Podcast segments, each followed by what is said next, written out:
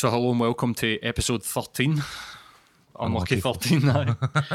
I actually wanted to try and get episode 13 on uh, at Halloween, All right. for Halloween, but it never happened, obviously, because we had the cancellations and stuff like that. But anyway, Matt, how's it going? Ah, no bad, mate. Good to be back in. How's yourself? Not too bad. Aye, it's getting cold, that's for sure. Aye, absolutely huh? better the day.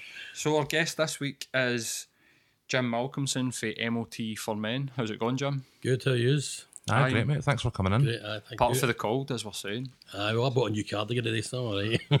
Is that in preparation for the the onslaught of winter? Um, so MOT for men, Jim, do you want to just tell us a wee bit about it? well, actually, the the organisation is called Men's Self. Um, it's pronounced Men's Self. but it's- it could be Men's Health, but it stands for Men Encouraging and Nurturing Self Efficacy to Live Life Fully.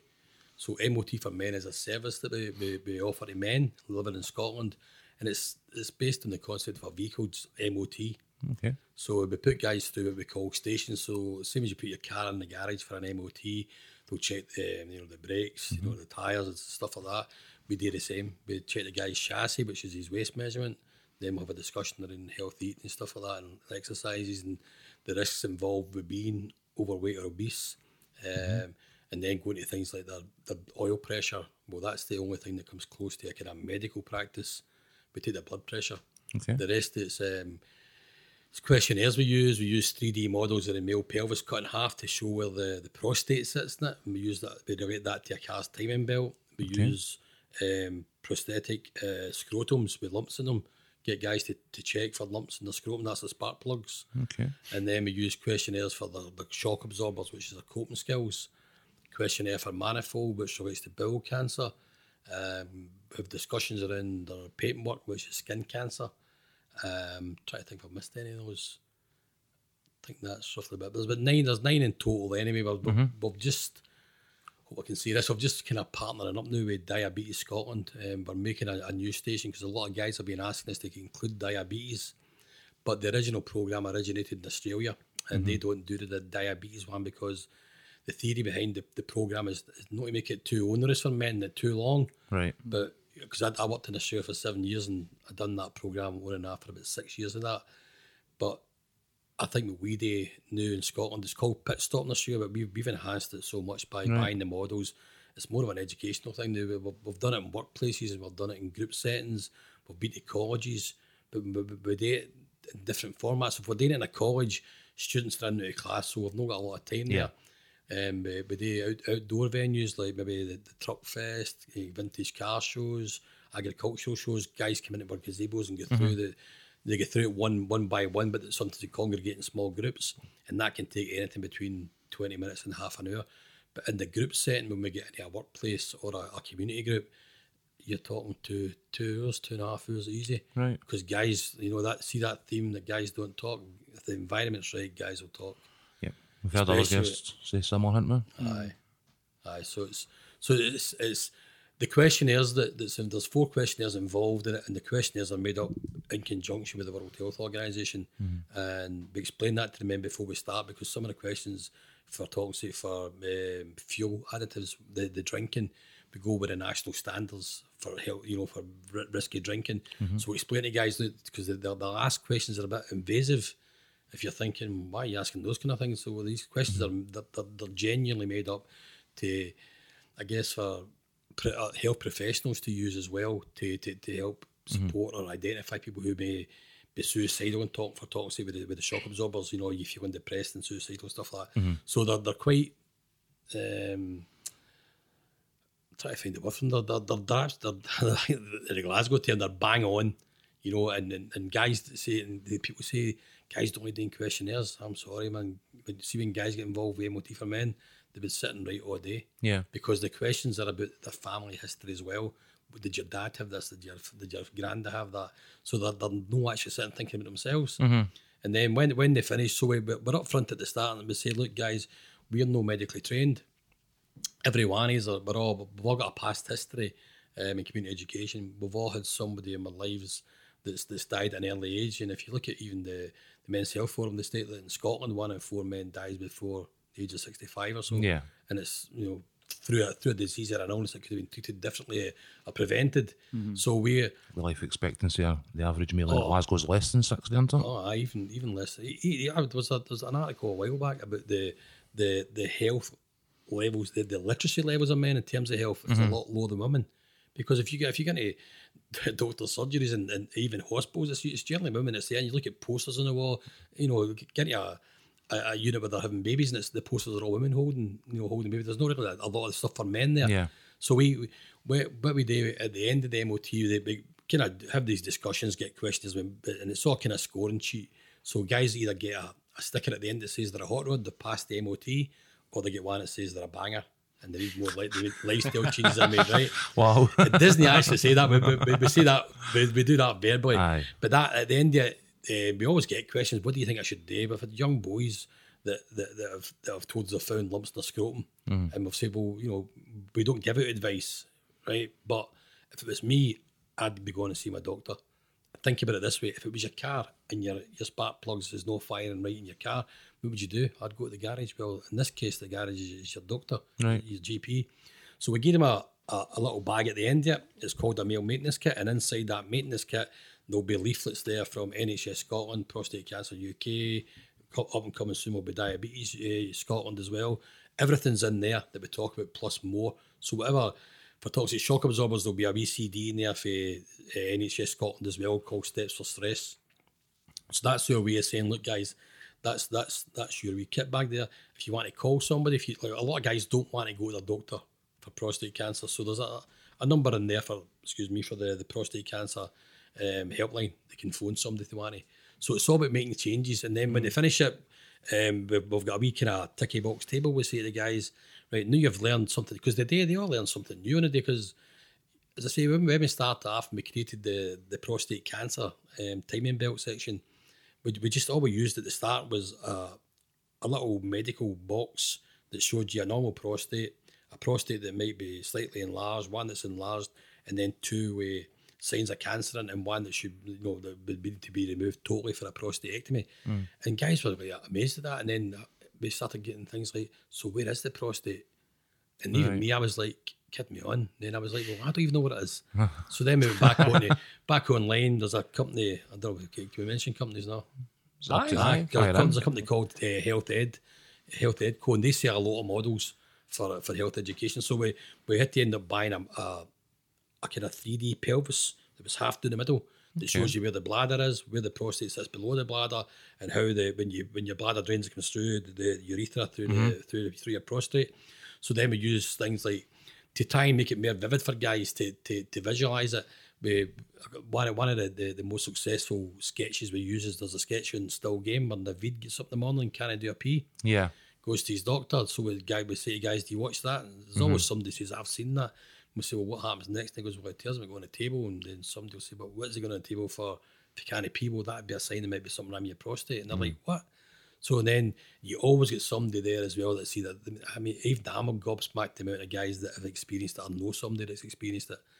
And now, even our knowledge is like tenfold Yeah. compared to when we started three years ago because guys tell us stories on bowel cancer, prostate cancer, testicular cancer. You know, we done one um, at the Scottish Car Show two years ago, and there was a guy standing. I can, still see it. He's forty-seven years old, with four young boys standing there as well. So we, we pulled out the, the model scrotums, and we're saying, okay, have a feel of them, right? So they're all kind of touching them.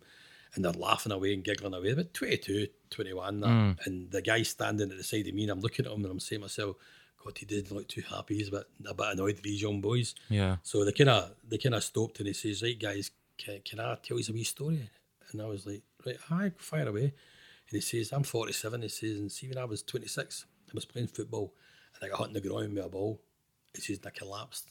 He says, "I woke up eight hours later, lying in the hospital, and I looked to the side of my bed. My wife was sitting there, and she says to me, "Do you know what? I had to sign a form earlier on for you that you you testicular cancer. They've, they've ripped one of your nuts out." Oof. No, that was his exact words, and then Yeah. and then see see when I Sure, looked, that wasn't it. That's See- sure that wasn't what she said. No, but see, see when I looked when I looked at the would four young boys, they were like, life ah, being oh, like I'm putting the scrotums down. I was like, no, I'll pick them back up again. And see, then that station for the young boys took on a higher level of significance because Yeah. it became more real. Absolutely. You know, and, and, and, I, and I, gue- I guess as well with the, the statistics, you know, this testicular cancer is more common in young white guys up to 30. Right. So it made direct reference to them. And the I'm saying, well, you guys are at risk Yeah. because of your age and because of your ethnicity as well. I think your twenties, you're bulletproof, don't you? That's, Oh, that's, that's an interest. I, I wouldn't have thought that. Aye. And even like even when we did the shock absorbers in Australia, that that I was quite into that one because I worked with a lot of psychologists and I used to run men's groups there as Mm-hmm. well. And my role was to try and get guys appointments with the, with the nearest psych or the most the, the, the nearest available psych. Um, so, but even here, you know, the guys quite openly discuss their, their issues. So when we, we we do that kind of scoring chart, I'll sort of say at the end, you know, go ones and twos are good, threes are not so good, fours and fives are no good. So if MD's hitting a five at the end, it means that you know, they can't get sleep at night time. They're up worrying and stewing about things all night. They can't, they, you know, they're having bad. They can't get rid of bad thoughts. Yeah. That's that's where it becomes a bit more. So, what about the the environment that you're setting us? Do you feel that allows men, to, why do men feel comfortable? Because, like you're saying, the, the stereotype is that we don't speak and Aye. that we don't, that we, we just bottle everything down. So, Yeah. why do you think that the right, or what what is it about the environment that you feel? it's the it's the, it's the the the program is is the, the MOT for Men program. The, the whole concept behind that is you you've got to and, and, and we've got that in our, Association is that we us we be be strong if you like. Because I, I knew anyway working in Australia, I, I put on like three or four health events here, and nobody turned up. Right. Mm. So we end up going to the schools, the school fetes, sports days, you know, sports days at the school, sports days at the, the Aussie Aussie rules, agricultural shows, because they're already there. Yeah. Mm-hmm. So that so that's the beauty. of it. We, we target places where men already gather. So if you're going to an that's a good agricultural idea. show, they're there. You're not impinging on their time. It's mm. voluntary. But as soon as they see the MOT for men thing, it's they're on their they're, they're on their Saturday and Sunday. They're doing their own thing. Or if they're in a group setting, they're going to the group for something else. Mm-hmm. But because it's a mechanical theme, it's it's, it's like well, I don't know if we can swear, but the, No, I swear away, man. Man. the, the usual time we get is what the fuck's this? Aye. and we go, well, come on in and see what the fuck it is. You know, and then that starts the banter. Yeah. And then then when we start saying, what's it? It's about, it's about a car, but it's about, you know, if, if, if we just sort of pose questions, if you put your car in for an MOT and it failed, or the guy gave you three advisories, what would you do? Yeah. I'd, I'd go and get it sorted. Do something about it. Most young guys say, I'd go and buy another motor. They say, well, oh, and, and I It's go, not an option, is it really? well, aye, I just go. yeah. oh, I just say, so you take action on it then. Yeah. And he's like, aye, right. So it- it's it's the environment is the men's environment. So we, we the, the, the the the scene's already set for you know social interaction between men. We we did. I had I went to a, uh, the gathering at the SECC last February okay. Uh, the Tuesday and Wednesday. And on the Tuesday night, I went out for something to eat with a couple of pints of Guinness. And when I'm sitting there, I'm saying, right, was on the telly, all these guys could be doing an MOT. I'm going to eat in a pub. And I targeted one pub in the place I stayed and tuning the guy. I never thought it through because the guy was like, me, that's my living. I would just close after that. And then I thought, well, Well, no, you wouldn't because you, you, I think you'd be heralded because you're promoting responsible drinking. You might get more people coming in, you know. So Aye. that's still in the back burner. We'd love to get that on the go because I think that'd be a good step forward as well. Mm-hmm. And I, I picked my, my daughter up. She works in a kind of industrial estate in, in there every Friday and Saturday night. And I saw these young boys screaming around the car park and motors. And I said, my boy last week, he's 13. So I could bring my gazebos along here and just pop it up and do a pop up MOT. And he went, What if they attack you, Dan? I said, I don't think they would. but, uh, you know, so, Need so that, because I, think that would be an ideal setting because they're already there, the young boys, you know, and Yeah. so, so, so, so to go back to your your, your, question, Paul, I, it's the, the setting is what the, what the guys want it to be. If it's if, if they've got you at a car show, an agricultural show, we've no managed a golf a golf tournament yet because we could probably do that at the start, but you know it's, it's the time factor for guys getting through the whole thing. But again, Yeah. relating that to a college where guys are going in, they'll, they'll come in day two stations, then they'll go to class and come back out in day after that. Work settings work really well. We, we've had it in either in um, directors' boardrooms or we've done it in the, the factory area Yeah. and the backdrop is because it's their work, you know, and because what, what, what, would, what would do employers? We've, we've had about, I think, about five paid contracts in the last year. We've just sort of breaking into that kind of arena, and we, we, uh, well, I, I negotiate with the, con- the, the workers, uh, the work, and just sort of say, like, go on make sure you, it's on the guy's paid time. Don't get the guys in earlier Yeah. or later. Pay them, invest them. So, f- f- for that point of view, they've got a choice between talking to you and going for lunch, they're going for lunch. Aye, I know. So, Aye. but but you know, if they're, if they're starting work at six o'clock, just say to them, "I'll come in at six o'clock." But you, you'll not start your shift at eight o'clock. Yeah. you start. So, so you're doing it on. They're doing a, a program on on your time, but it's going to benefit them. But it's going to benefit you because then if they can get that support, we've, we've had one guy recently we done. Um, his blood pressure was sky high three times, and then he went to his doctor after it. And I went back three months after it to get some feedback, and he's, he's going to do a, a wee video for, for YouTube his work is now saying to him, look, we didn't realise he had day fears about losing money. He didn't want to go to his doctor because he was going to get doc- docked his wages. So now they're they've given time off. He's actually gone to the hospital and getting treated now for um, a kidney infection that even I would never have put that along with high blood pressure. No, no, no. That might be ignorant of me saying that, I don't know, but but that's the kind of things we're getting with workplaces. So it came out if it's a workplace, the what gets them talking is we're up front at the start and say information we get here is not going back to your employer. We're not here trying to diagnose you with a cancer or try and get you information off you so your boss can sack you because a lot of them are, they are scared about that. You know, because they're not used to where you're working, they're not used to aye, they're not used to like being, you know, people investing in their, their health and well being. And a, a, a lot of the, the HR people we talk to, they they have they've all got the most works have got something on every because of their corporate responsibilities and such like.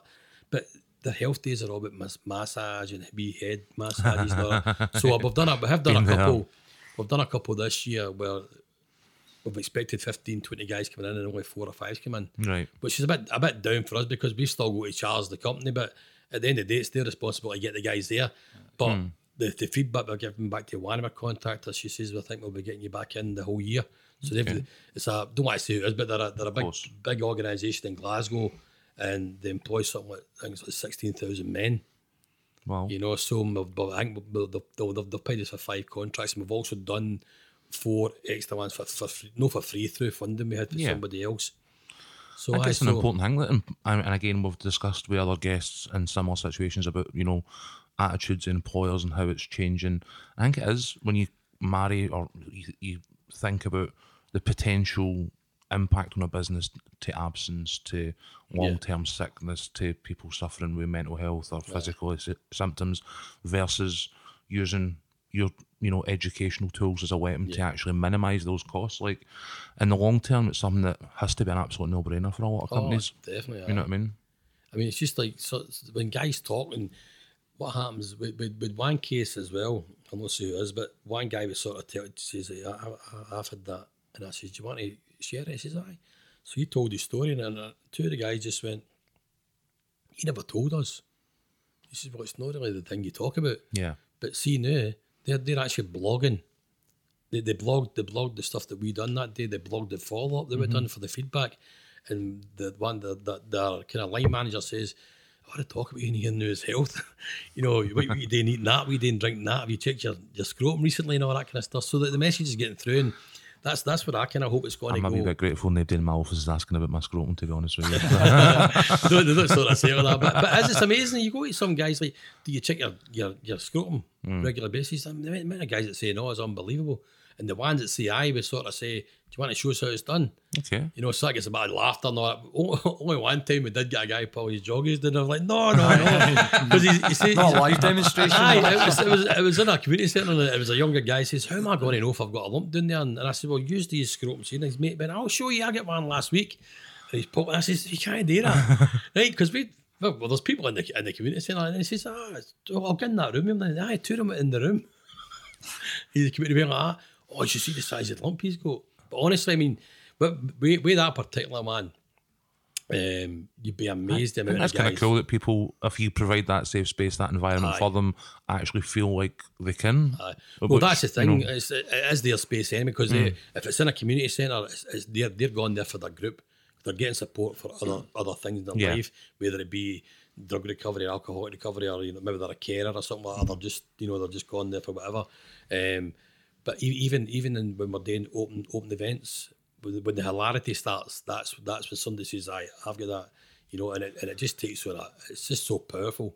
something when that you just breaks the ice in a lot of cases, maybe. Mm. Did it, something like that would maybe break the ice and get. Oh, aye. The chat aye. moving. We, we had one um, recently, just in August there. The, the guy was about 78 and he came here and that. So, and, and, and, a, and a kind of an open event when it's for two gazebos set up and we're stuff and all that. What happens? The guys comes in. The guys come in at the side. They'll register and then they'll go through the different stations. So that I tend to wait till there's three or four guys. So we get a wee audience and I can do. I'll, I'll do the timing belt one, and the the the the, the pro the sorry the testicles mm-hmm. because they kind of link in each other because that. But earlier the last eighteen months we've had guys saying so. What does the prostate do? What, what's its function? So then that, that that had to go. That had to then automatically go into an educational series where we talk about okay, well here's your, so let's go back to your testicles.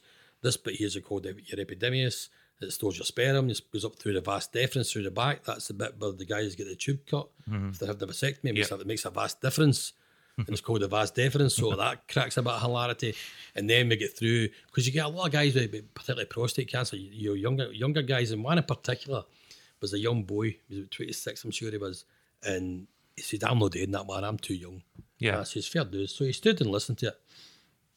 And uh, so it was, uh, we're just talking away and we're explaining. So one of the risk factors for prostate cancer or, you know, infected prostates could be a family history if your dad's got it or your brother, right? So that's, that's, if that's the kind of facts these days. So he's standing there. So there's, it was kind of older guys are doing it and they're saying, so if you get to the point where it's a prostatectomy and if you don't get it removed, da da da, you know, it's a possibility that the cancer can spread and it's going to kill you. So man's attitude is, well, it's going to kill us. Fair dues. A lot of people have got that attitude, you know, who cares? And then I says, so then we went on to, well, if, if you manage to, you know, if you come through surgery or whatever and you know you, you're on the road to recovery, you know, we talk about the, the, the erectile dysfunction and stuff like that and the, the effect it can have on the, your quality of sex life. And then the young boy just turned him and went, what do you mean? Wait a Aye, minute. Right. well, hold, hold on. Because all of a sudden Come it's back. affected him. Oh, because he's only he's only twenty six though. That's Yeah. that's fair dues. But then when the guy's at the way, he says to me, "What do you think I should do?" He says, "Because my dad's got prostate cancer." And I was like, "Well, that's one of the main risk factors. You might Yeah. you might know about risk right now, but." You know, if it was me, I says I'd be reading the stuff we're going to give in a male maintenance kit that clearly tells you Yeah. see your GP and get it on the radar. So in that particular instance, we we done a, a follow up with that with that clientele. We, we couldn't go back and get feedback after them because uh, you know, you're not guaranteed the student the student who was there. We're not guaranteed they're going to be there. And so we Yeah. get, some sometimes if, if it's a if it's a support group we're going to, we know the guys are going to the support group. Like men's sheds, we know the guys are going to go there.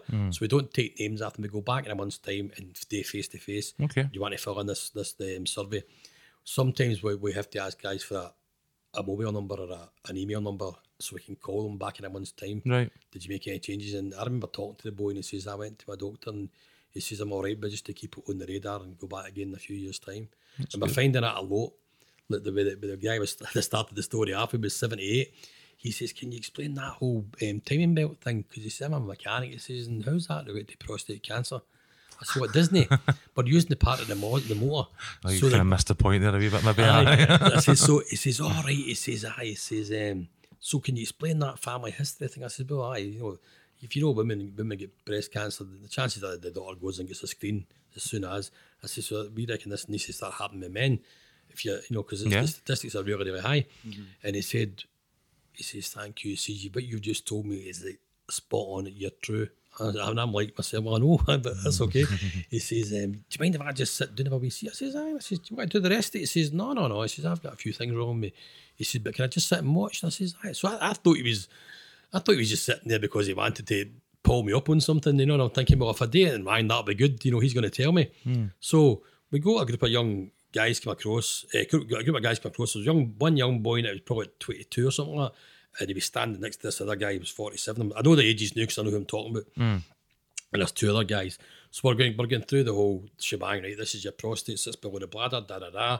We're going through it all, right? So now we're going to talk about the risks involved for getting for prostate cancer, ethnicity, guys who you know come from have got African or Caribbean blood in them, who live in a Western society, are more at risk than us. I spoke to an African doctor. She says that that's only if they eat our diet. So, so for, for, for men, your diet's got a lot to do with it. Like most cancer, if you're, if you're eating like red meat, you know, and that kind of that saturated fat levels, if you're eating that consistently three, four, five times a week through your whole life, then you're going to increase, you know, the risk of getting cancer and stuff like that. Okay. So then the other one's your age. So we go with the national standards, 50, but we've, we've had, the youngest guy I've heard it is 36, and we've had two guys at 43 and 49. Then then they tell their experiences of how they've been through it. They've, they've had um, no, no, no, no cancer, but they've gone through like enlarged prostates, kind of like similar to Navid and stuff like that. And um, they, so they'll tell us they've, they've been treated by medication, and other ones have no. So we tell we tell all these stories that other guys have told us, and then we, we come to the last part and say, so family history is there any family history in your life with, with prostate cancer? And the guy on my left says, he looked like that. He looked by me and he says, Yeah, my dad's got it. And I looked at the next boy, I says, What about you? And he said, Well, that's my dad. And I just heard this this voice just shouted, Bingo! And I turned around like that, and it was the old guy behind me. He says, That's my son and that's my grandson. He says, I've been telling him for weeks to go and go to the doctor, and he won't go. He says, Now there's that guy telling you the same thing. And I'm saying, Well, we're only passing on the facts. Yeah. So I know for a fact that they two did go to the, their, their GP. Um, the young boy was told he was okay to know, but the other guy was talking back six months just to, just to monitor because he was like 47. Right. So he, he's he's a wee bit concerned that um, his, his his PSA level was a five, so they, they say up to four is kind of normal, Right. um, and his is up to five. I've even been for a PSA myself because I had, a sore back for a long time, and again with with two stories, men two men died with prostate cancer, and the only sign in the head was a sore back. So there's a lot of things out there that, you, that men are, are really unaware. Yeah. of. So I think I think for your point of view is we've only ever been questioned once about our um, expertise or we're- well, how, how, how we qualify to deliver this. Well, the program is it's not set up to be a, a medical program. It's set up to be a community engagement program. It's an awareness programme. Aye, and and and the, the the basic thing you need for that is to be able to strike up relationships instantaneously with somebody in public. So we we've all got that, you know. And it's and when when the guy said to me, it was a um, it was a kind of Dragon's Den type thing. We I was going to try and get a, a fifteen thousand pound grant Okay. so that I could get a, a wee bit of salary off it and pay for a first van or pay part of it. And the guy said, "So should doctors not be doing this?" And I said, "I says, I said, well, my plan is further down the line, three four years time, if we can get to a point where doctors will endorse our program and come along, then we'll take it on a higher level of significance because then guys can get access." On the spot, if they've got an issue with, with certain things, and that would take it far further along. I says, where where I see it just now is if you can imagine a ladder and then halfway up the ladder, that's guys going in to see their doctor. We're at the bottom getting guys on the ladder. Mm-hmm. Right. And, and we state very clearly at the very start, look, guys, we, we're no promoting here, go to your doctor. Mm. But certainly with anything we're talking about cancer, you need to go and see some kind of professional because you can't mess with that. Blood pressure, you can do something yourself. You can increase your exercise, lower your salt intake, stop smoking. Same with your chassis, you can go on a diet and do exercise and stuff like that. Um, but any, any of the cancers, you know, you, you, you sort of need to get a, a professional Yeah. touch on that, you know. And it's not like you're, like, as you say, you're not actually, um, you know, applying treatments to people No. or anything like that. You know what I mean? No, we're So not diagnosing. It's really just Do you about. recommendations, like for say Wait. diets or anything? Aye, well, just through conversations, you know, if you tell a guy what he does, he's not going to do it, you know what I mean? Mm. So going going back to that guy when he was talking about the doctors doing it, it says like, I says like, see, see if we do an outdoor event and we're getting a grant for it. So for for talking, see, we've they've done Ayr, Ayr Ayr race course every year. They've a thing called the the Ayr County Race Show, and it's a it's an agricultural farming show. Right? So for us to go there, you're talking about seven staff go there on the day, and I think roughly off the top of my head, it's like cost about twelve hundred quid to pay pay all the salaries, the entry fee, that's about three hundred quid as well. Travel to get there and da da da. Yeah. I says that's twelve hundred pound with seven people who are just who, roughly doing fifteen quid an hour. Hmm. How much would it cost if I had seven doctors doing that? If, Well, if you could get seven doctors, even one doctor. You know, so but it's not and doctors are into that anyway. Doctors are that's we try to get them to the point. If you have got a seriousness, you need to go and deal with it. Mm-hmm. So it's about the it's about the, the whole concept behind er the motif men is to get guys to start talking. Same as Movember, it started off as a as a conversation with two guys Yeah. years ago. So it's, it's, it's us planting the seed, getting guys to open up and give them a different concept, saying the message to walk away with, right? What do you think I should do? Well, if it was your more, what would you do? Mm. You'd, you'd go to the garage right away. Yeah. You know, and with, with one guy, um, he came in, I need to watch him saying in case anybody knows him. It was a woman that brought him in, in, into the, the station, says, going to do that one with him, paintwork, right? so when, when we started this three years ago, we weren't going to, I wasn't going to include the paperwork. So I'm thinking it's Scotland, skin cancer, we don't really get a lot of that here. But Yeah, but we've got the most ginger population of aye, us. well, you, we went we went to Spain. you wouldn't think that. I'm, the, I'm, a, I'm a ginger, but anyway. But coming My for dad's ginger, so I'm fair skinned Aye, myself. but see, but see, come to Australia, like the kids there, even my kids, like they, they've grown up, even now they're like, slip, slap, slop. You need to put the, the sun cream on before you go. Mm-hmm. And part of my role there was taking even the Aboriginal kids down to the beach and playing basketball or whatever, you know, having a barbecue. They only take sunscreen lotion. So I spoke to a, a contact I had in the NHS when we were uh, sort of trying to develop this at the start. She was saying, no, about Tommy Burns. And I was like, you're right. And then I thought, well, hold on a minute. Before I went to Australia, I used to always go and play golf, Latham Hall and all that. And we used Yeah. to brag, "We've got- we've got a golf tan. And then and I'm saying, well, that, well, we'll, we'll leave it in and see how it goes. Man, honestly, the, the conversation we have around that, and that's just a conversation we Yeah. have. But just two simple questions. Do you use some protective behaviours when you're out in the sun? Would you wear a hat, sunscreen lotion, and long sleeves? If, mm-hmm. if they say yes, the next question is, do you check yourself for spots and moles? A lot of guys are getting moles in their back because they can't see them. Mm. They, they, they just don't take too much notice yet. Yeah. We had one girl brought in this guy and he was getting cream off his GP to, to fix this spot. And he says, I've been using it for four months and he just keeps telling me to use it and it's not getting, it's getting bigger. I don't know what to do with it. And his pal says, Look, I've told him to go to the hospital. I've got a friend who works in, in there. She can get my scan right away. It doesn't need to bother waiting 10 minutes. It's, Maybe Yeah. it's not right, but we, can do that. So anyway, we get. I said, Well, imagine it was your motor and you've took your car in the garage to get it fixed, to get the paperwork fixed. Mm. And So we had two different photographs. I said, So you put it in like that and he gives you back out like that and it's still no fixed. Are you going to pay the, the, the mechanic the fee? No. And he said, No. I said, well, What would you do? He said, I'd go to another, I'd go to another mechanic. And I said, Well, that's what your pal's telling you. Yeah. Go and see another mechanic. Now, we'd, we'd done a follow up in that case and we got an email back. So what, what happens sometimes with the, the feedback is somebody else will sit down and send all the just all the emails so that you know what try to spread the word a wee bit. She'll then get the email back and then I'll get the responses to put in the reports. And one of the responses was roughly along the lines of having met you at Ayr, Ayr County Show and speaking about the paperwork, he says, I took your advice, although it wasn't my advice, it was really his, Yeah. his pal's advice. I went I went to Crosshouse Hospital, had a scan, um, and it turned out, his words, it was the, the, the spot or the, the lump was melanomic skin cancer and he had to have it surgically removed. Yeah, I mean that's You know, it's, it's not that's it's not criticising his doctor, you know, I mean, that's just Yeah. saying we're giving guys a different concept to say, well, do something about it. And in that case, he did do something about it, you know. I mean, um, my dad worked thirty year in the Caley up in Springburn, the Aye. the railway yard, and you know, not long after his retirement, had a you know a, a section of his ear Here. because obviously all the years that is what had been exposed while he was out in the train yard. He was a shunter, um, and yeah, that was um, it was dealt with quickly. But I, it was I never got told about it until after the event, and it was My dad was the same. was Cancerous. saying, like, he was so ginger and he was a scaffolder. And he used to take a tan like that. Aye. And he used to just say it's weather beaten. I know. And I would think, like, I can't buy a tan for love nor even when I'm abroad. I just burn. And he was out in the sun. It would, it would be like, even like autumn sunshine. Do you Yeah. know what I mean? Like cold Aye, outside. it's not and he would heat, it's the about rays, UV into it. You know what I mean? it's brown. It's, it's so strange. The, see man. amount of guys in Australia I played golf with, like the they would I- I'd boot with the short sleeves that day, wearing these like nylon long sleeves. Yeah. At first I thought you look unbelievable. You know what I mean? Because like even the kids, choice, they, but- aye, the kids all wear the, the kind The of hats with the the, wee- Foreign Legion type hat. You know I mean? Even the guys playing golf wear they as well. And then, but it wasn't long after that I thought, hold on a minute, I better get them as well. Yeah. You know, so but wouldn't it be great if men's attitude was right and nothing did to them? You know, and we, we, Mm-hmm. we actually I a comment one time for um, somebody in a, in a college here. Why don't you do that for women? I says, well, we could do it for women. I says, but we probably wouldn't uh, get many up, much people taking it because like you wouldn't learn much from it because you've already got your, your acting gear.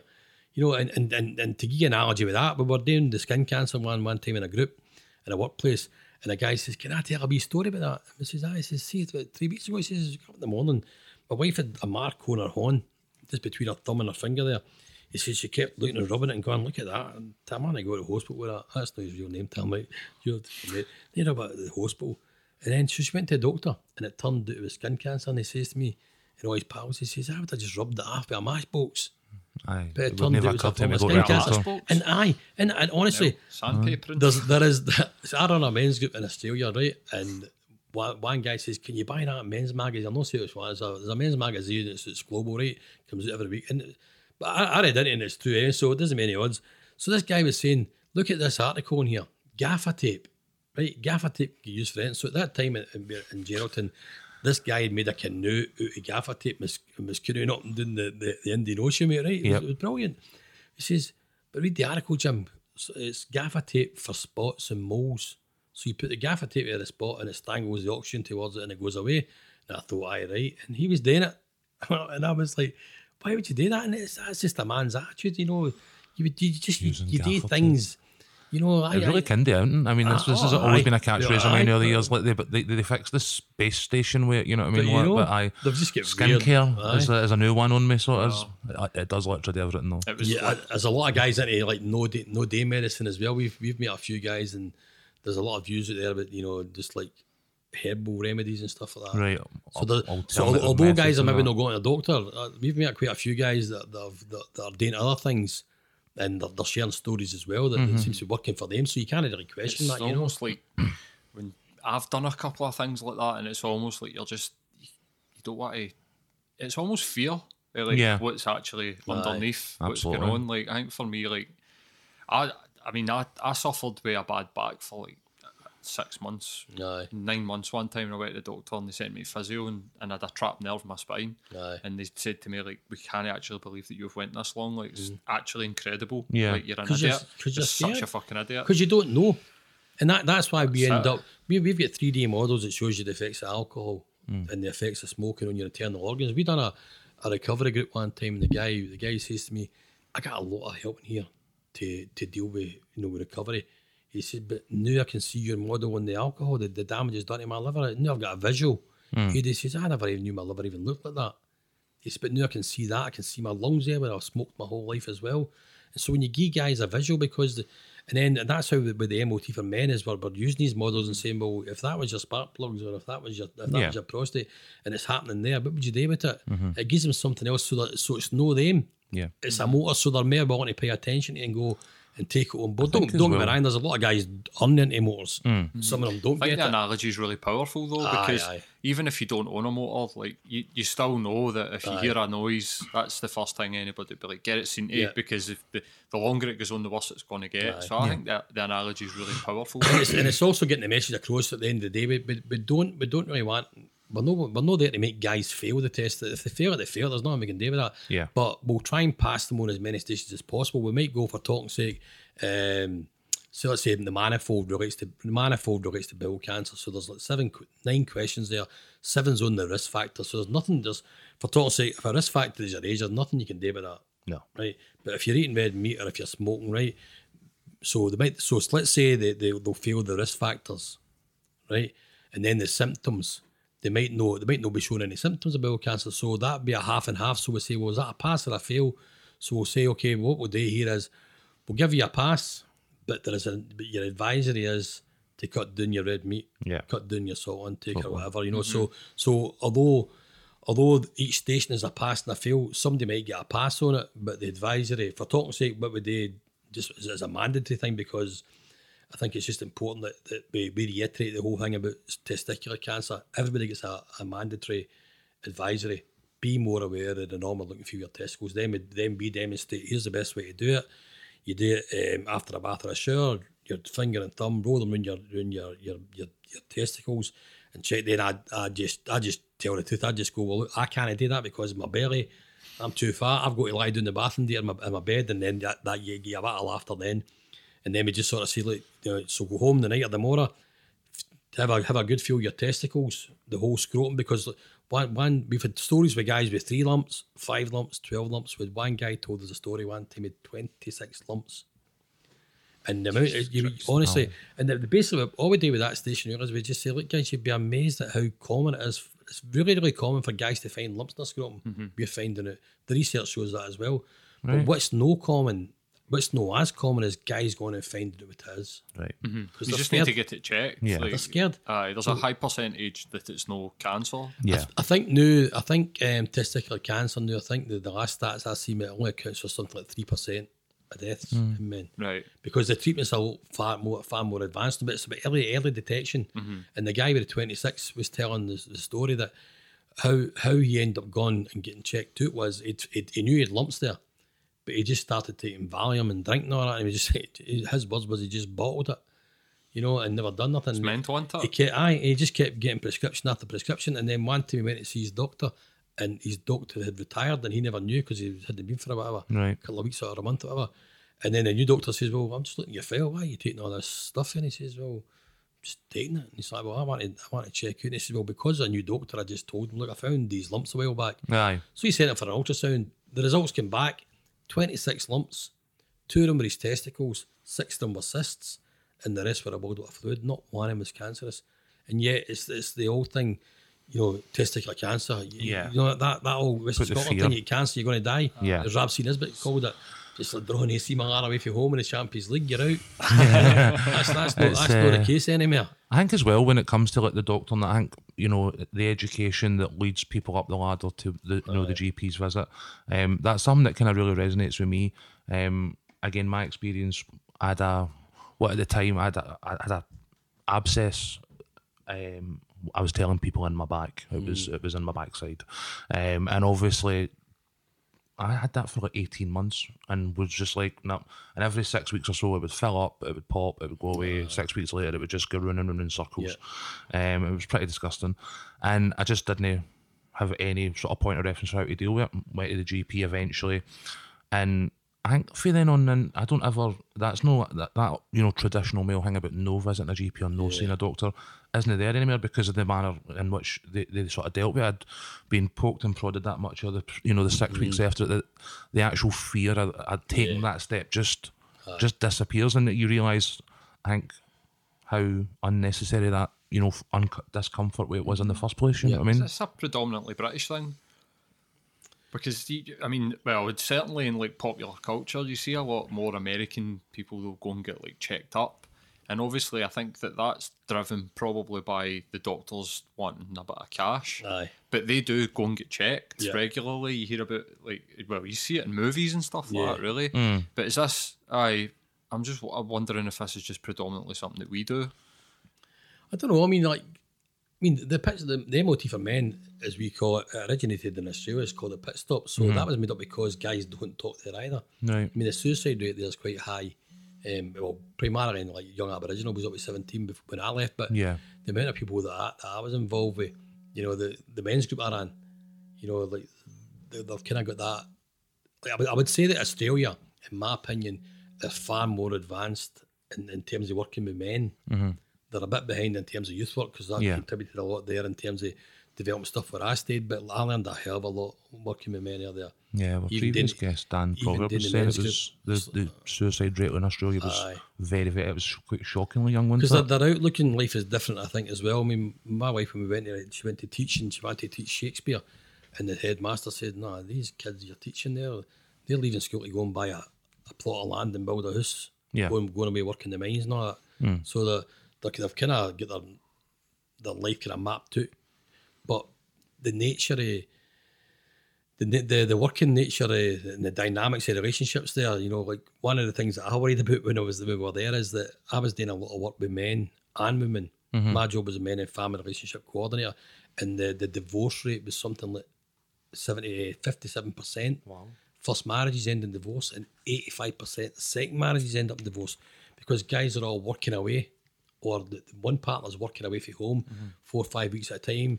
Then, then when they're away, they're obviously maybe not getting home with somebody they work, but they stay in the same area and they come back home. So eventually, the partner who's left at home was feeling isolated because Yeah. John's coming home and saying, "Don't you mix with Tam's wife because I can't stand him." And that. So I think we, the the whole thing about men not going to doctors in Australia, where, where the pit stop thing was made up there for Western Australia anyway. You know, I think I think the attitude there is maybe kind of similar to us.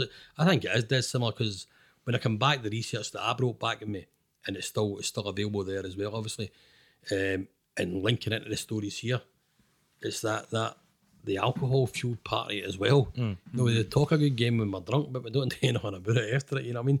And one one of the one of the best comments I had at our men's group was it was like going to the the guy said it was like going to the pub with the grog. Right. You know, so because we because I'd be like, okay, I've got you. know, I, I would just phone right away. I had a hotline. I've got you an appointment at Bearside tomorrow. That's you.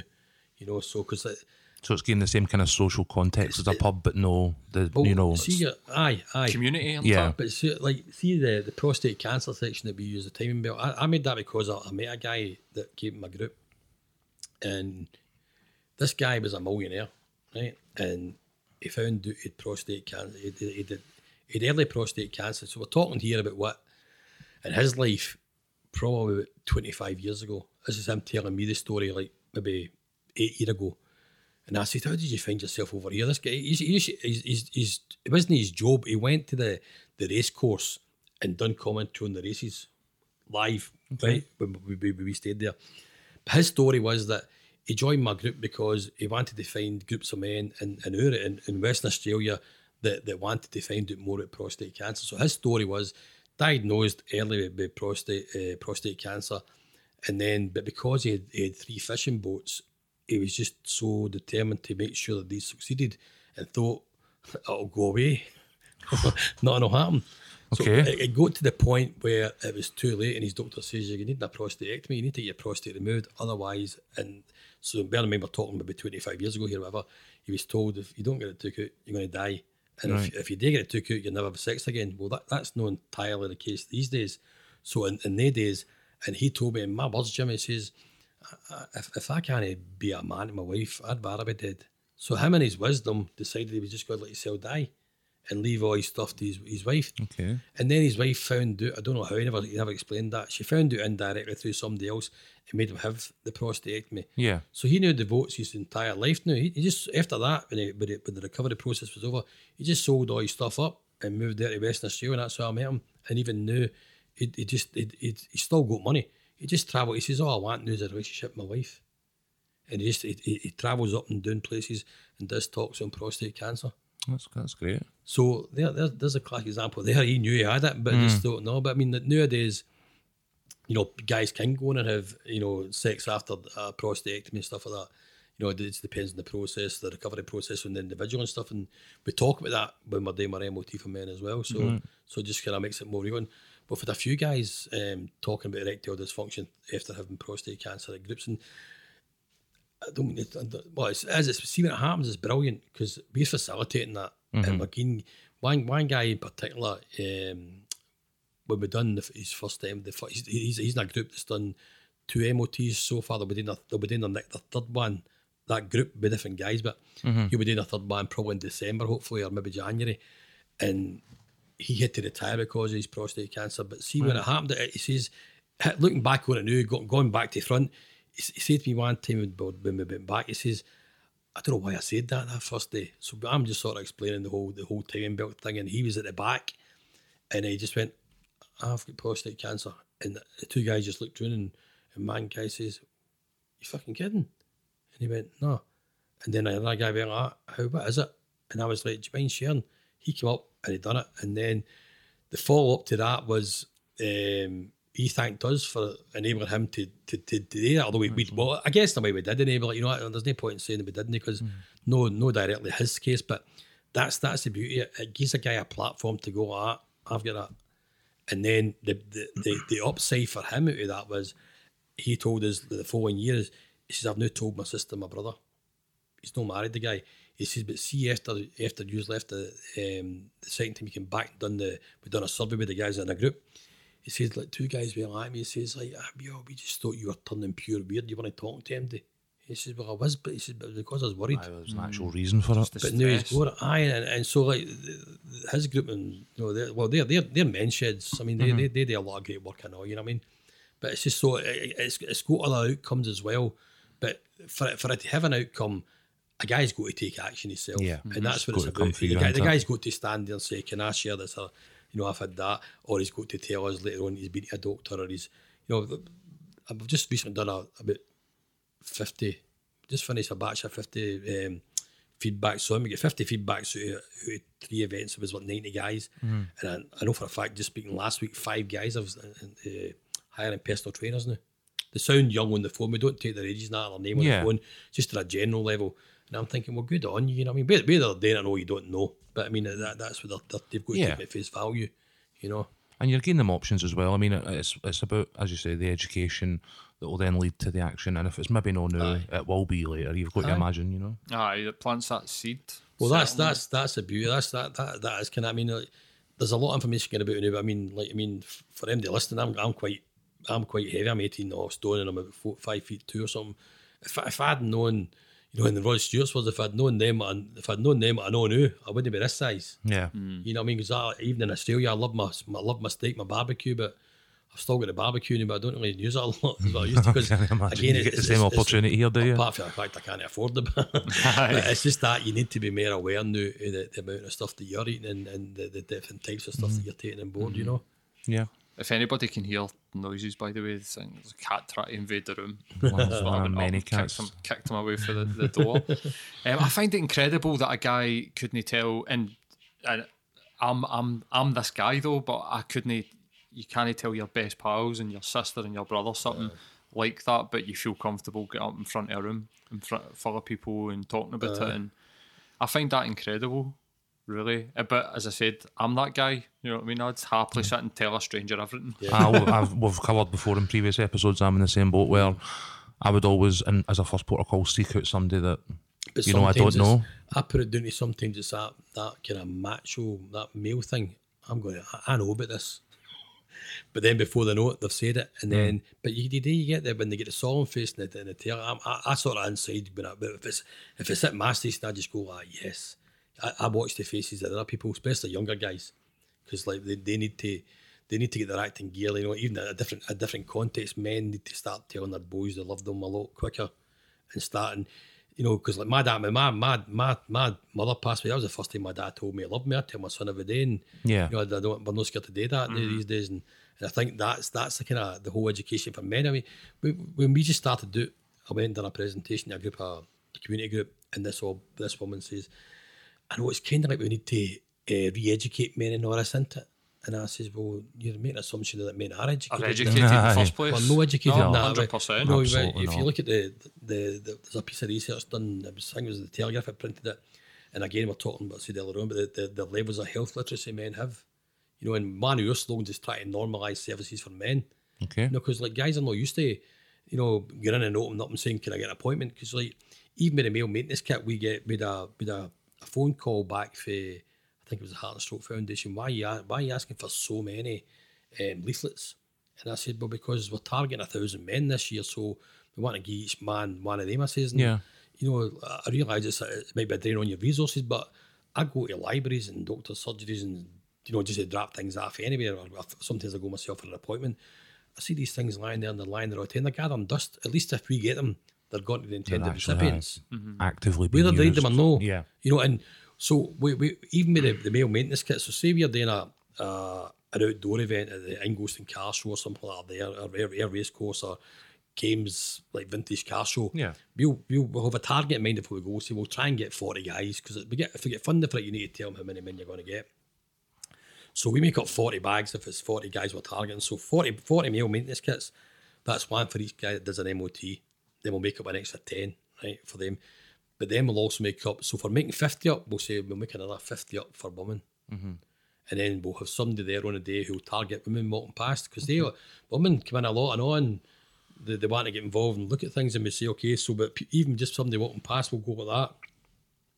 Because women like getting things. There you go. We'll say, what's that? It's a male maintenance kit. Oh, aye. He'll not read it. So we'll take it home, leave it in the house, and when he, when he says to you, did you bring that in? Just deny all knowledge. Just leave it there long enough to somebody he thinks, I must have picked it up somewhere, and then he might read it. You know? Aye. It's probably some good advice, by the way. Aye, well, it can, but what I, we kind of stumbled on that in Australia when I went to a school. We set up this big stall with all these leaflets out, me and this guy Peter, and not one guy came near us. Woman came here, and woman, this woman says, "Get to me, and I'll and I'll take it my man." That and then so we went away for a hot dog. As soon as we went for a hot dog, was it four guys there at the stall?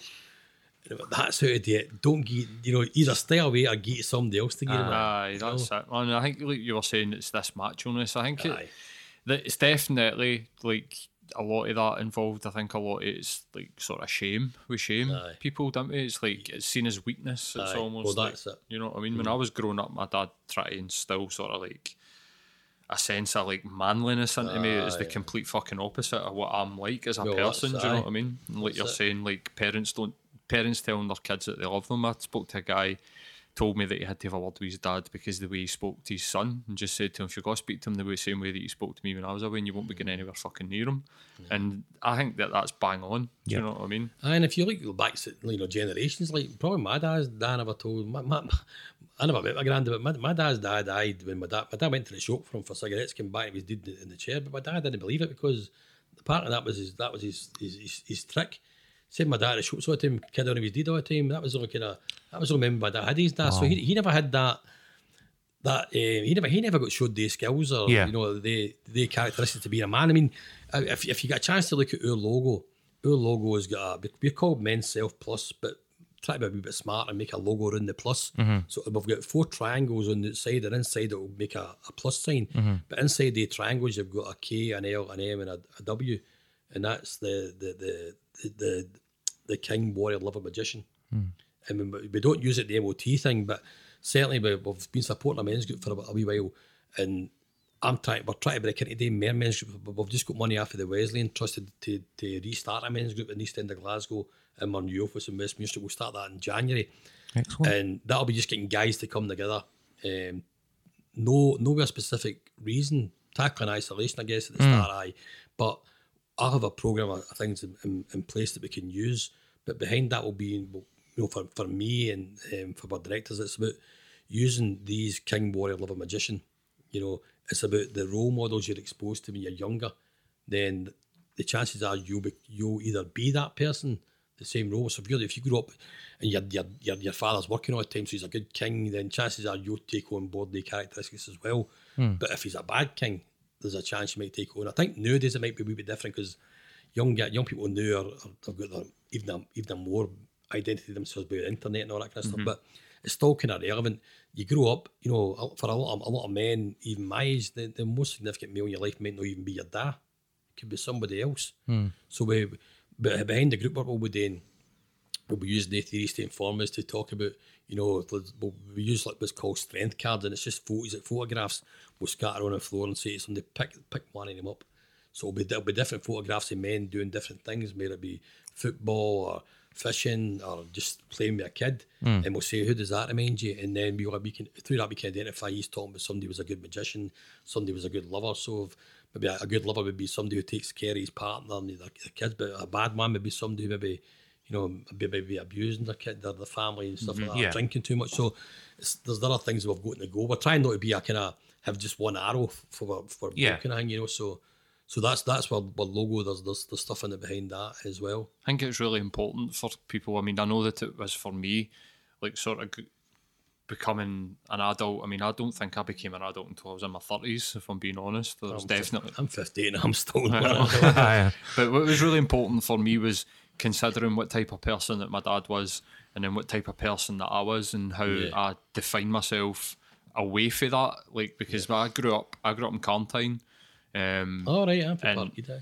so and my, my dad grew up in Duke Street and Right. like you're saying I mean my dad's my dad's dad was probably quite violent or well Aye, I know he was quite violent and then my dad was less violent and then I'm less violent do you know what I mean but it, it it almost like spoke to me the way that my dad's attitude towards me almost made me feel like I wasn't a man Yeah. do you know what I mean? It demasculated me because if I mean I'm an I'm an emotional person. Like I, I'll cry like that. Do you know what I mean? But my dad was that and that intimidated the fuck out of my dad.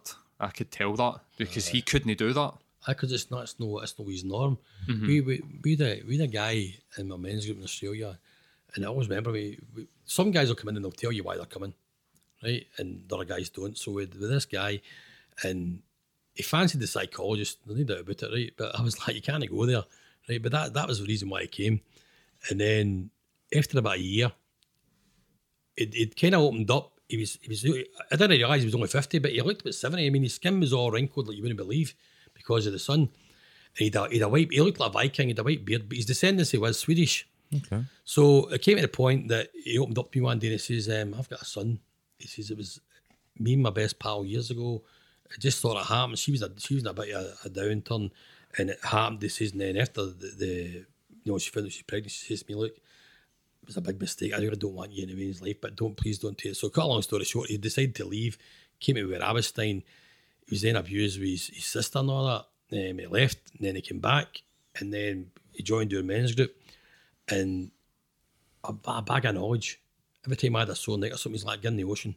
Get in the ocean. That's why that was his thing. The ocean and Gaelic. So anyway, this one time we're, we're, we're out doing a bit of hill walking, we spot all these beautiful big red kangaroos bouncing along the, the distance. We're standing watching it.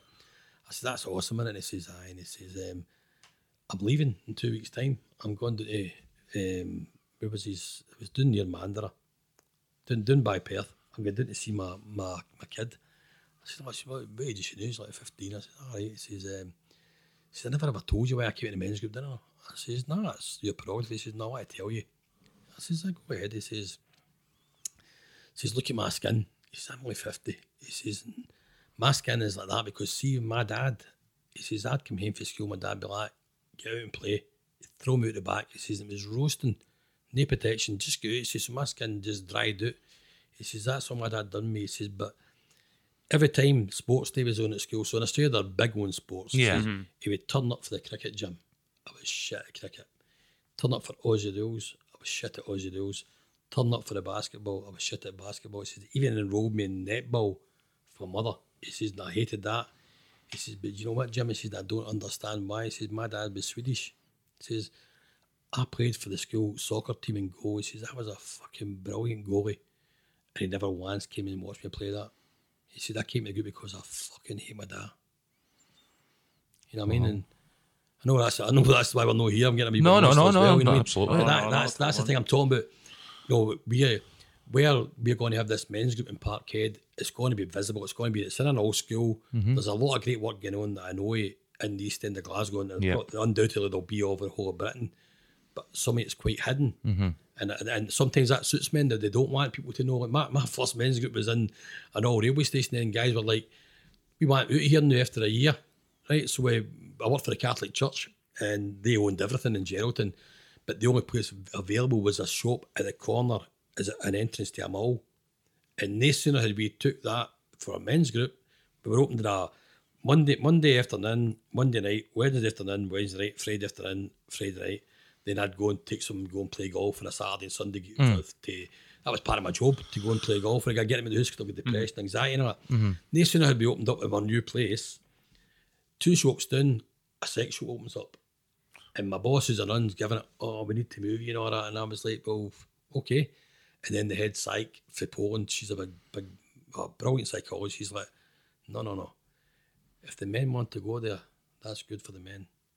As long as they don't do any damage in that, you know, if, if, it's, if they want to, Yeah. if that if, if that makes men join the men's group, then go there. I was like, what do you mean? She's like, I'll come down and talk to your men. And she's come down and just uh, talks on sex and how, you know, having sex and, and how sexual thoughts and all that and how it relates to like, you know, the brain and all that kind of stuff. But but within a, in a, a safe environment in Yeah. terms of they're, they're not going to be ogling the window all the time and all Yeah. that. So I learned for that that, you know, working with men, there might be a need for to have a safe environment, but it's at the road. But when guys are on the road to recovery or they're confident enough, they want to go. Let's four of the guys that we working with just now. Like we, we want we want somewhere people can see our men's group. Yeah. You know, so we, we don't want to hide anymore. And I was like, well, fair enough. I think that's indicative of a change in how, and uh, again, you know, previous notions of masculinity, how, you know, as the generations pass, it becomes less and less what it used to be, as you were saying. Um, I- and I think maybe what you're saying there about people now know, I think I've noticed when I first encountered mental health issues that locating services and organisations in Glasgow out with the NHS was a really difficult thing to do. Um, whereas now, I, I almost feel like in the process of doing the podcast, we're seeing them on Twitter, seeing them on Facebook, seeing websites, like people out there talking about them. You're having, health, you know, mental health days. Men's Day was, Yeah. you know, the other day and stuff like that.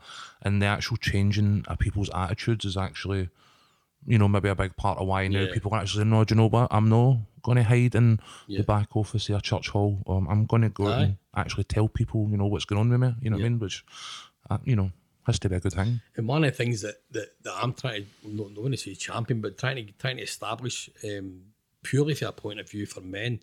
And if anybody's listening and they're interested, get in touch because it's not about us making money because there wouldn't be any money in it. There, There's a lot of work going on. But my, my past history in Scotland, even my dissertation at university was on partnership working. Mm-hmm. A lot of people don't want to get involved with you because you're doing the same as them because they're looking for pots of money. But I think there's a need now for a kind of coordination of not a coordination, but a kind of gathering, if you like, organisations so that we all know who's doing what. Because with, this men's group, we're starting, we're quite clear, and we're no, we're no, we're not doing anything that anybody else is doing. We're getting the guys together that want to do what they want to do. Mm-hmm. We'll accept guys coming to our group for other groups as Yeah. long as they're not coming to to get support coming after drugs or something like that. Because that's mm-hmm. not where our skills lie. Your skills lie in facilitation and striking up relationships. And, and I personally believe that it's relationships that change things, no no education and stuff like mm-hmm. that. And you know, you could, you could have the best educational program on the go. That's how schools don't really work. You know, kids, some kids are going to schools looking for looking for love and affection that they're not getting at the house and they're not Yeah. getting it, so they just switch off then because they're problem children. Mm-hmm. You know what I mean? That's But- no so job to do that, is it? it's we're trying. I've got four or five people interested just now, but so if anybody else is listening, they're interested, try and get in touch with us and say, no matter where you are, as long as we can get some sort. No, we're not not like directory, but if it, the more times we know about all these organisations that are on Twitter and stuff, how can we get in touch with them? What he's actually doing? Yeah. Because in reality, they might, some might be working with four or five men, some might be working with twenty men, you know, and Yeah. and Might be room for collaboration, Aye, you know, even having a, stuff. even having a, uh, you know, even the odd, what do you call it? You know, the odd breakaway for weekends away, guys can go and talk and all that. You know, I mean, they happen a lot with churches and stuff like Mm-hmm. that. You know, 'cause we done a we done a conference with them in a, in Geraldton, and it just so happened to be that a rival church was having one two weeks before it, and I'd never been to a men's conference, so I went straight down and says to the guy, I don't mean to offend him, I'm, I'm a Roman Catholic. That does that's neither here nor there to me. Yeah. That's my faith. But I went down to the, the Lutheran church and I, I was getting on great with the, the guys who worked here because I've also worked in the school. So we're taking kids down and we're getting support for them, getting the food and all that and what have you. So, but, but then, then when I went down and I wanted to go to their men's conference, I said, I just want to go. Uh, but you don't have man in two weeks' time. After ours, I says, aye, but we've got it so organised. I says, but I'd like to see what a men's conference is like without working at it. And they wouldn't let me go In case you were going to steal all their ideals or something. because I was a Catholic and because Oh, I, really? because I was going, I mean, I stole their ideas as well, and I was like, "What? I don't believe you, man." So we end up with a conference in Geraldton. We, we paid fifteen thousand dollars for um, oh god, what's his name? He's a, I, I'm, I'm I'm going to slag off the groups as well. The, the, he was a top um, Australian cricketer, retired at the time, and we'd we'd paid him fifteen grand to turn up for the two days. Okay. Um, oh, his name will come Not a bad slice for him, man. 15 grand for a couple but, of days work. but his, his work. job was just to come along and talk about you know Talk. how, how did your wife cope when you were when you were away playing cricket all the world and that that, Mm-hmm. that fly and fly relationship type thing. But the local cricket team on the day never turned up and my phone furiously and got a hold of one of the guys and said, Oh, I forgot he was coming. Right. And then on the night of the barbecue, so I, I sort of said, Listen, any chance you can maybe do a talk and do a, a question and answer time. So I'd like something like that to happen. I said like I said, see if this was in mm-hmm. Scotland and we put one a thing in and like it was Henrik Larsson coming along and Alan McCoy, and everybody would be there. Oh, they be You wouldn't queuing up. You You sell could it. do it five days a week. Aye, that's I that's couldn't it. believe Graham Gooch. Oh, Graham Gooch. Gooch. Okay. aye. I mean, I'm not even a cricket Aye. fan, and I know that name. Aye, do you know? Yeah. you know, So- and they never turned up. And I was like, oh my God, was it Graham Gooch actually? Maybe I'm wrong now. anyway, that was the home world. That, that was a brilliant weekend. We had the, we had the MOT for men there, pit, pit stop there that mm-hmm. day. We had car, car shows on the road on the go. And that day we had doctors and psychologists turned up because it was a big high profile thing. Yeah. You know what I mean? That's So I don't even know where we're going with that, but it's but aye, it's more about you know that there's there's a case for for men. We get I get a lot of comments because I used to work a youth project, manage youth project. How can we not got a youth project for men? Mm. Well, you're not used to me. I can make a men's project then. You know, so and there, there is a call there for that because I think I think what I'm saying to myself is, in my experience, or I think it'll work because it's worked before in Australia. If we, if we mm-hmm. set up the, the environment you're talking about earlier on, Paul, about that, you know, if we can help men create an environment for themselves, get a sense of belonging and a, and a, feel a sense of safety, there might then be guys who will expose some issues that we can try and get them some support. Definitely. with. Mm-hmm. We, we won't be skilled at the time, but we're not setting it up for that. We're setting that up as a kind of not a hidden agenda, but as a as an unintended outcome. If we can get to that point, Yeah. great. You know, that's how we're trying to get this kind of, um, you know, this, this connection between services and organisations who are, who are supporting men. Mm-hmm. So for talks, we can say, okay, there's a carers group up there. We'll contact them for you. Yeah. You can go and join that and get your support for that particular thing. Absolutely. So the more the more people that we know who's doing what it's going to benefit us though because even new guys but we still don't know. A with a guy that we referred to a, a men's shed twice and he never went, and then I phoned up because we met him at an hour time. He was at Hampden Park. We done. We done one at Hampden Park when Scotland were playing Hampden. Scotland were playing against Saudi Arabia recently. Then I think it was was it in June or something or mm. whatever. And then we met him there. Met him at an hour time. Then I phoned up and got an appointment with they met well, a men's shed they've been doing and picked him up. So although guys might know it's on, they're just I don't want to go. So to try and get that, to try and get other people to try and encourage people to come. Yeah. Have you tried to hook in with like Celtic or like the foundation I hate the like because everybody you meet me on, and it's all great intention, that, but it's it's really hard. I was saying to yourself earlier on, it's like we're a kind of one man band. Mm-hmm. You know, we've, we've got four directors, we've got eight eight workers who work for us and that. But, but, but I can't ask them to give a home because we, we can't ask people to. They're all working. Doing That's their it, thing at uni. So I, I know there's loads of places. We, we did meet with Stevie Chalmers, his nephew, with the Glasgow uh, Disability Alliance. We was Mm-hmm. talked there about how could we do something together. They've got a programme in there that's on um, physical health and all that. They can do stuff like that. But it's it's just to do. You've just got to be a good time. I don't know if I can say, but we just got we just got an email before I walked in the door that we've we'll be, we've secured two year funding for a part time post for me. So that's, That's amazing. That's. I just literally before I walked in your door, so I was. I'll need to send my this phone. email. That's what I was, I was, I was, I was emailing the directors, No, I'm them know. staying Thank God. I'm staying here. Um, so now, now we've got that. It gives a wee bit of scope for we might try. We're, we're, we're in negotiations to try and get some students on board to take out a wee bit of slack as well. But literally looking for um, people who who are interested in men's health. Mm-hmm. Because it's something that I'm massively interested in. So if there's anything that I, I'd, I'd happily volunteer some time, Aye. and Yep. definitely, I, I quite like the idea of going back to like Parkhead and stuff and helping out. So if there's anything that I can do, I'll definitely put some time into right, it. I'll let you know. Aye, happily aye. do that, man. We're well over an hour, and I'm, Right. I'm aware that you might get a parking ticket. so we'll just wrap it up there, man. It's been a pleasure talking to you. I think too, what you're guys. doing, Absolutely I think what you're doing is incredible. I think that the, I, I mean, I read up on it when I first seen the Twitter feed, and I'll link to all the social media and the videos and stuff for people that Yeah. want that are wanting to check it out. Um, and I, I did a wee bit of reading, but I didn't do. I was wanting to wait to speak to you to find Aye. out, but I think it's an incredible thing. Yep. It's an incredible. See if I, if, I mean, if we can get to a point where a community interest company, we're maybe thinking about changing the, the structure or, or starting a, a charity next year. But there's different um, responsibilities that and a different vision. I think for that. I don't know yet, but it's like I, always thought the, the best job I ever had was doing street work, working with kids in the streets. And that's mm. what I, that's what all my skills are attributed to, to, to, to that people skills. But if see if this was a full time post, you, you probably wouldn't get a more rewarding job because No you meet way. so many people. You don't mm. you, you don't get any hassle. You know, every guy's got an opinion. Yeah. You know, and sometimes it's a bit rude, but it's funny. Yeah. But you just know that. See when a guy shoots your horn when he walks away. I, I- You've made a honestly, I don't, I difference. don't want to be like you know, whatever. But I, I, I, I just thank God for it because I, I, I do. I, most things I've done in my life, it's not been for me. I'm, I'm not this because I don't want. I, I want to do it. Mm-hmm. I couldn't get a job when I came back for Australia, even with my CV, and then it was as if this thing kept saying, "Do the pit stop, do the pit stop, Yeah. do the pit stop," and then all of a sudden it came out, and now we're getting into my third year, and most things I've done, even gone to Australia, um, with the, even my Parkhead Youth Project, football teams and all that leagues. Uh, most things have always took three years, and we're getting into my third year of funding. So I'm hoping that this year is, is going to be the, the one that's going to sort of make us push on forward, get some money even to try and get you know another even part time worker because there's so much on the go.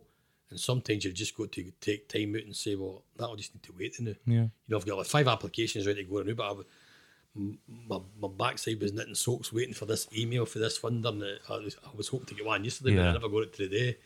You know, so now I can relax a wee bit and say, thank God. So now I know I'm kind of okay. Um, I've used it on my, my pension for Australia two years ago. So I've done all the money for Came at the right to- to time pay for it. you Aye, then, so yeah. aye. So Well, that's excellent, man. I really hope that it works out and, and obviously continues to evolve exactly as you would hope. Because I'm, I'm with Paul here. I think Yeah. anything that can provide that type of, you know, education and support to men that need it, I'm all for. Yep, thank you.